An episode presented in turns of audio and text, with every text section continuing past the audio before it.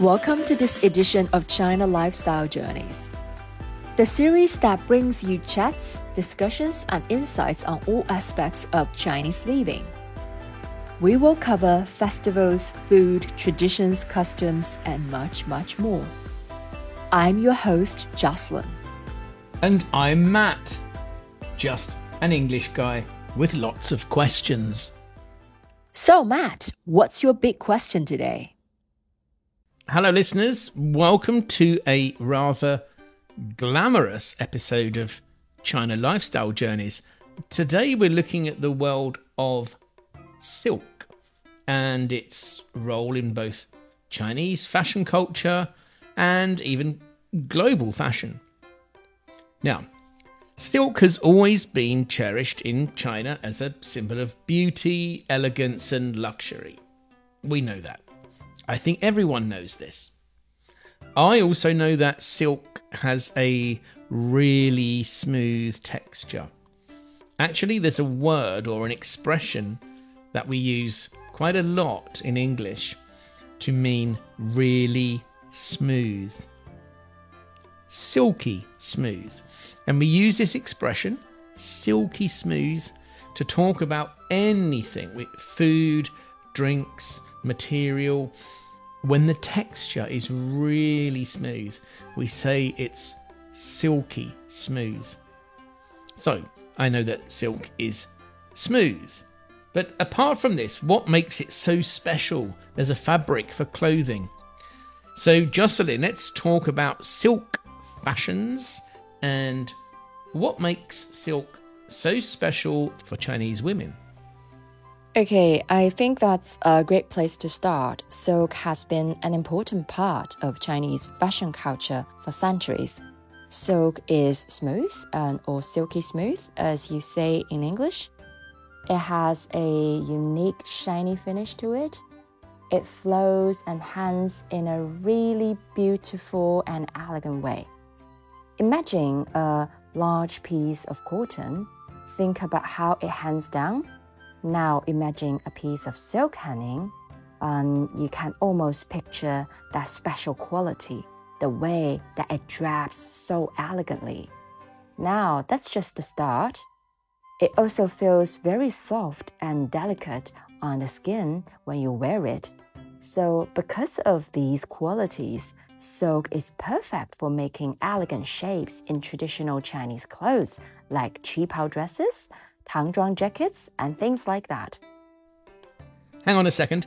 I get the part about the silky smooth texture and the way it hangs, but what were those words you just said? Qipao and Tangzhuang. I think you'll need to explain those before we continue. Sure, a qipao is a traditional Chinese dress that's known for its elegant, fairly tight, figure-hugging design. It's often worn by women on special occasions and features a high color and unique patterns. You've definitely seen one before. It's the classic traditional Chinese dress. It's a symbol of grace and femininity. A tangzhuang, on the other hand, is a style of traditional Chinese jacket. It has a straight cut and stand-up collar. Both of these classic clothing items look best when they're made from silk. Ah, yes, I can picture them now.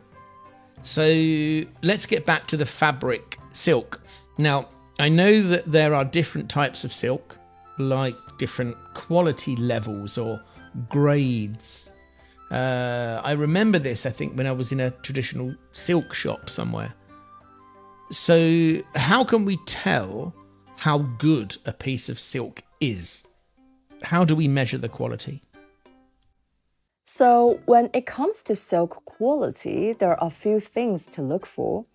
One of the most important things is the sheen. That's just a fancy word for how shiny the fabric is or the material is. The highest quality silk has a natural, beautiful shine. It looks glossy and almost wet. And it behaves like a liquid. It has a unique fluid flow that I've mentioned before. The highest quality silk looks so shiny that it has a strange reflective quality to it. Now, as you go down in quality, the sheen is lower, so the silk looks less shiny, and this gives it less fluid appearance, and it looks kind of flat. And there's another important difference. The higher quality silks are stronger because they're made from the best raw material. Cheaper, lower grade silk isn't as strong because it's made from inferior materials, so it doesn't last as long as it can break or tear quite easily. Now, that's quite interesting because I thought the opposite would be true. In my mind, when I picture high quality silk, I imagine a fabric that's really delicate and easy to rip. But it seems like you're saying that this isn't the case. That's exactly what I'm saying. Because of its lightweight, silk is often thought of unable to withstand everyday wear. A lot of people think silk is fragile because of its appearance. On the contrary, silk is one of nature's strongest natural fabrics. When it's high-quality silk, it's really strong. A well-made silk dress can last for decades and even become an heirloom piece. In Chinese museums, you can find examples of old silk clothing that is hundreds and even thousands of years old. Wow, I didn't know that. So silk is one of the strongest fabrics or natural fabrics in the world. That's pretty cool. Yeah. I forgot to mention before that it has a nickname, the Queen of Textiles, and it gets that name partly from its appearance and partly from its strength. Right, that's quite a cool nickname. I'm impressed. So if silk is the Queen of Textiles, what's the king? To be honest, I don't know the answer to that. Because it's meant to be an episode just about a queen silk, I guess. Sure. So what else do I need to know about silk before we finish? Well, if you really want to know more about silk, you should really visit the city of Suzhou, the silk capital. It is a must visit for any silk fan. You can explore the silk shops on Pingjianglu. Learn all about silk craftsmanship at Suzhou Silk Museum and witness silk production in a factory. You can take home exquisite souvenirs like embroidered gowns, fans, and bedding. Specialty shops even create bespoke qipaos and Tangzhuang jackets, making you feel like a real Chinese silk goddess. I'm not sure if I really want to be a silk goddess, but I think this is a good place to make some cultural connections. We can think about silk beyond China too. Of course, the ancient Silk Road trade enabled silk to travel from China to places like Persia, Rome, Egypt, and many other regions in ancient times.